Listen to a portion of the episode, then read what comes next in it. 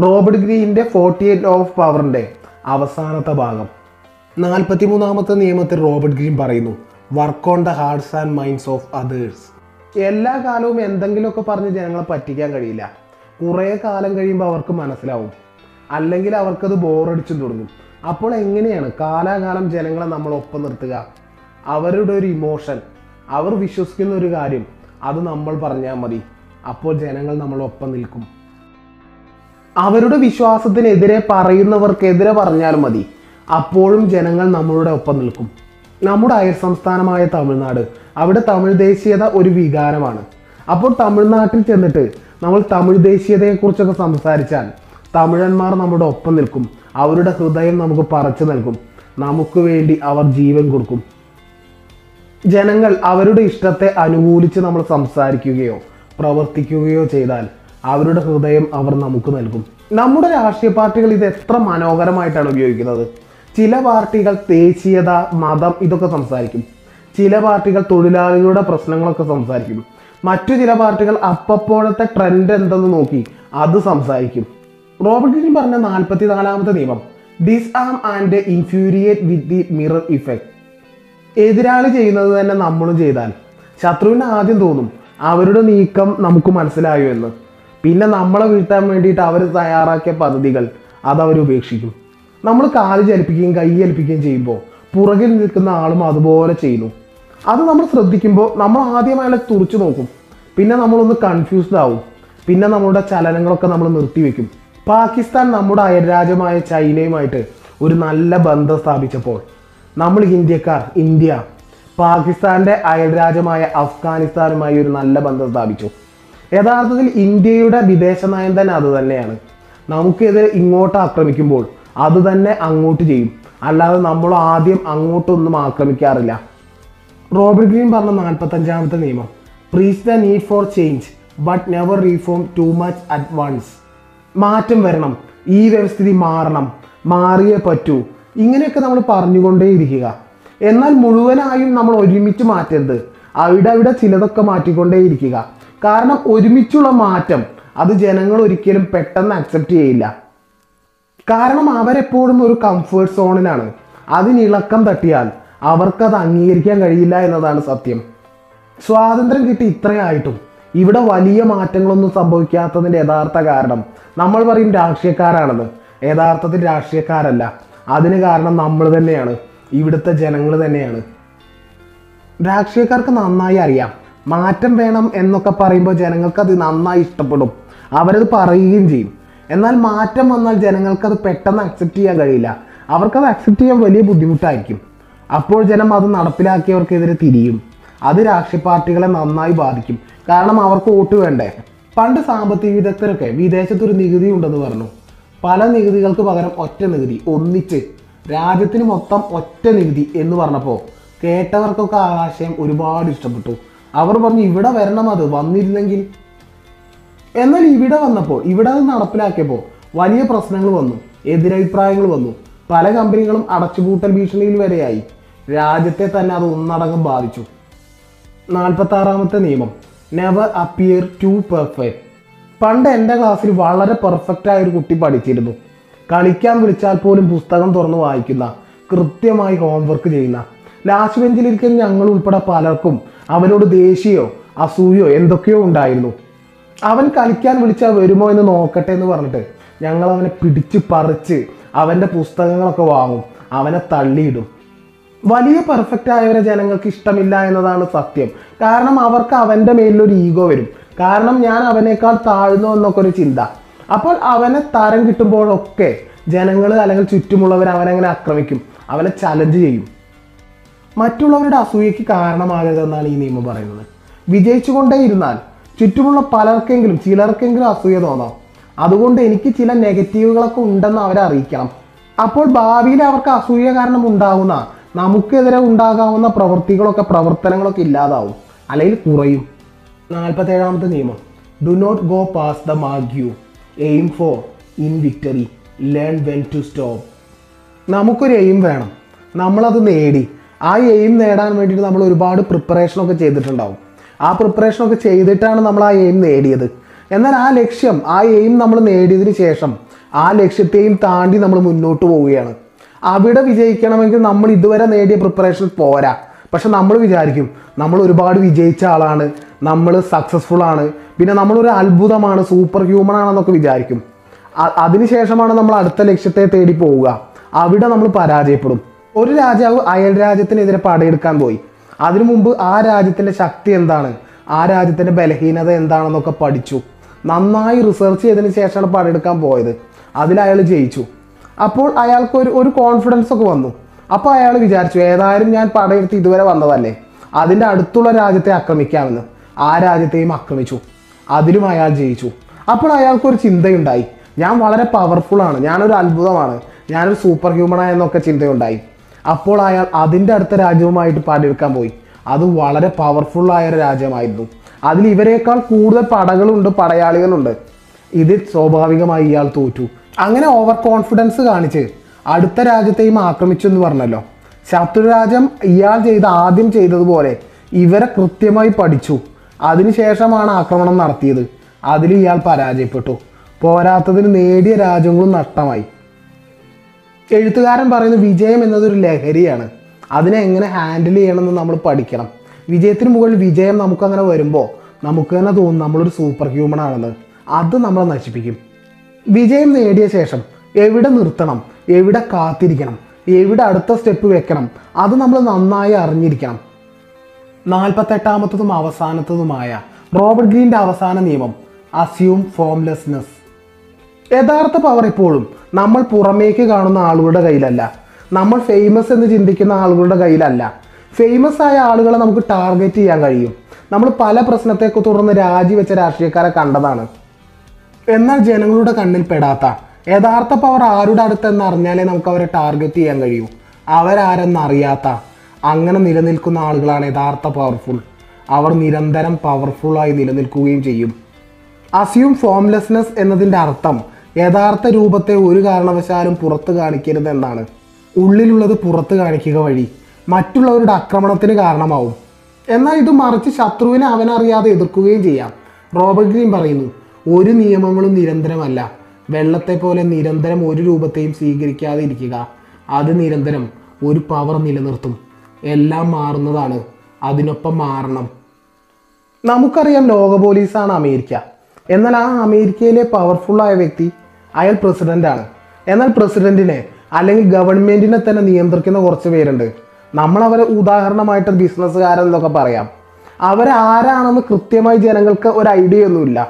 എന്നാൽ അവരാണ് ഗവൺമെന്റിനെ പലപ്പോഴും നിയന്ത്രിക്കുന്നത്. നിരന്തരം നിയന്ത്രിക്കുന്നത്. അപ്പോൾ അവരാണ് യഥാർത്ഥ പവർഫുൾ എന്നാൽ ഈ പ്രസിഡന്റിനെ പല ആരോപണങ്ങളൊക്കെ പറഞ്ഞ് നമുക്ക് പുറത്താക്കാം. അവരാരെന്ന് നമുക്ക് കൃത്യമായിട്ട് അറിയാത്തത് കൊണ്ട് അവരെ നമുക്ക് അറ്റാക്ക് ചെയ്യാൻ കഴിയില്ല. ഒന്നിൽ തന്നെ ഉറച്ചു നിൽക്കുന്ന ഒരാൾ കല്ലാണ്. അയാൾ നിരന്തരം താഴെയാണ് നിലനിൽക്കുക.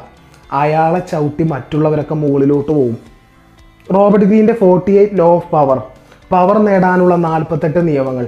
ആ സീരീസ് ഇവിടെ അവസാനിക്കുകയാണ്.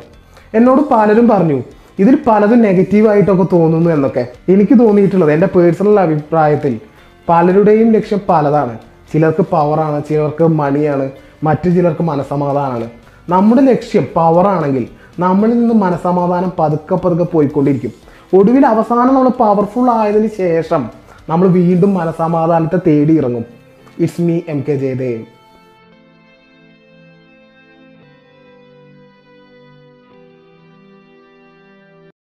Robert ഗ്രീന്റെ ഫോർട്ടി എയ്റ്റ് ഓഫ് പവറിന്റെ അവസാനത്തെ ഭാഗം. നാൽപ്പത്തി മൂന്നാമത്തെ നിയമത്തിൽ റോബർട്ട് ഗ്രീൻ പറയുന്നു work on the hearts and minds of others എല്ലാ കാലവും എന്തെങ്കിലുമൊക്കെ പറഞ്ഞ് ജനങ്ങളെ പറ്റിക്കാൻ കഴിയില്ല. കുറേ കാലം കഴിയുമ്പോൾ അവർക്ക് മനസ്സിലാവും. അല്ലെങ്കിൽ അവർക്കത് ബോറടിച്ചു തുടങ്ങും. അപ്പോൾ എങ്ങനെയാണ് കാലാകാലം ജനങ്ങളെ നമ്മൾ ഒപ്പം നിർത്തുക? അവരുടെ ഒരു ഇമോഷൻ അവർ വിശ്വസിക്കുന്ന ഒരു കാര്യം അത് നമ്മൾ പറഞ്ഞാൽ മതി. അപ്പോൾ ജനങ്ങൾ നമ്മളൊപ്പം നിൽക്കും. അവരുടെ വിശ്വാസത്തിനെതിരെ പറയുന്നവർക്കെതിരെ പറഞ്ഞാൽ മതി. അപ്പോഴും ജനങ്ങൾ നമ്മളുടെ ഒപ്പം നിൽക്കും.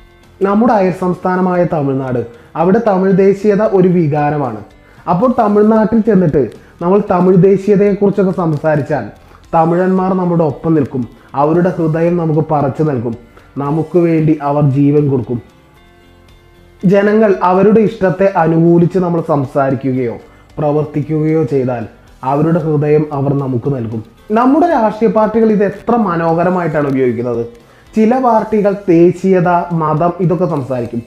ചില പാർട്ടികൾ തൊഴിലാളികളുടെ പ്രശ്നങ്ങളൊക്കെ സംസാരിക്കും. മറ്റു ചില പാർട്ടികൾ അപ്പപ്പോഴത്തെ ട്രെൻഡ് എന്തെന്ന് നോക്കി അത് സംസാരിക്കും. റോബർട്ട് ഗ്രീൻ പറഞ്ഞ നാൽപ്പത്തി നാലാമത്തെ നിയമം disarm and infuriate with the mirror effect എതിരാളി ചെയ്യുന്നത് തന്നെ നമ്മളും ചെയ്താൽ. ശത്രുവിന് ആദ്യം തോന്നും അവരുടെ നീക്കം നമുക്ക് മനസ്സിലായോ എന്ന്. പിന്നെ നമ്മളെ വീഴ്ത്താൻ വേണ്ടിയിട്ട് അവർ തയ്യാറാക്കിയ പദ്ധതികൾ അതവർ ഉപേക്ഷിക്കും. നമ്മൾ കാൽ ചലിപ്പിക്കുകയും കൈ ചലിപ്പിക്കുകയും ചെയ്യുമ്പോൾ പുറകിൽ നിൽക്കുന്ന ആളും അതുപോലെ ചെയ്യുന്നു. അത് നമ്മൾ ശ്രദ്ധിക്കുമ്പോൾ നമ്മൾ ആദ്യം അയാളെ തുറച്ചു നോക്കും. പിന്നെ നമ്മളൊന്ന് കൺഫ്യൂസ്ഡ് ആവും. പിന്നെ നമ്മളുടെ ചലനങ്ങളൊക്കെ നമ്മൾ നിർത്തിവെക്കും പാകിസ്ഥാൻ നമ്മുടെ അയൽരാജ്യമായ ചൈനയുമായിട്ട് ഒരു നല്ല ബന്ധം സ്ഥാപിച്ചപ്പോൾ നമ്മൾ ഇന്ത്യക്കാർ ഇന്ത്യ പാകിസ്ഥാന്റെ അയൽരാജ്യമായ അഫ്ഗാനിസ്ഥാനുമായി ഒരു നല്ല ബന്ധം സ്ഥാപിച്ചു. യഥാർത്ഥത്തിൽ ഇന്ത്യയുടെ വിദേശ നയം തന്നെ അത് തന്നെയാണ്. നമുക്കെതിരെ ഇങ്ങോട്ട് ആക്രമിക്കുമ്പോൾ അത് തന്നെ അങ്ങോട്ട് ചെയ്യും. അല്ലാതെ നമ്മൾ ആദ്യം അങ്ങോട്ടൊന്നും ആക്രമിക്കാറില്ല. റോബർട്ട് ഗ്രീൻ പറഞ്ഞ നാൽപ്പത്തഞ്ചാമത്തെ നിയമം.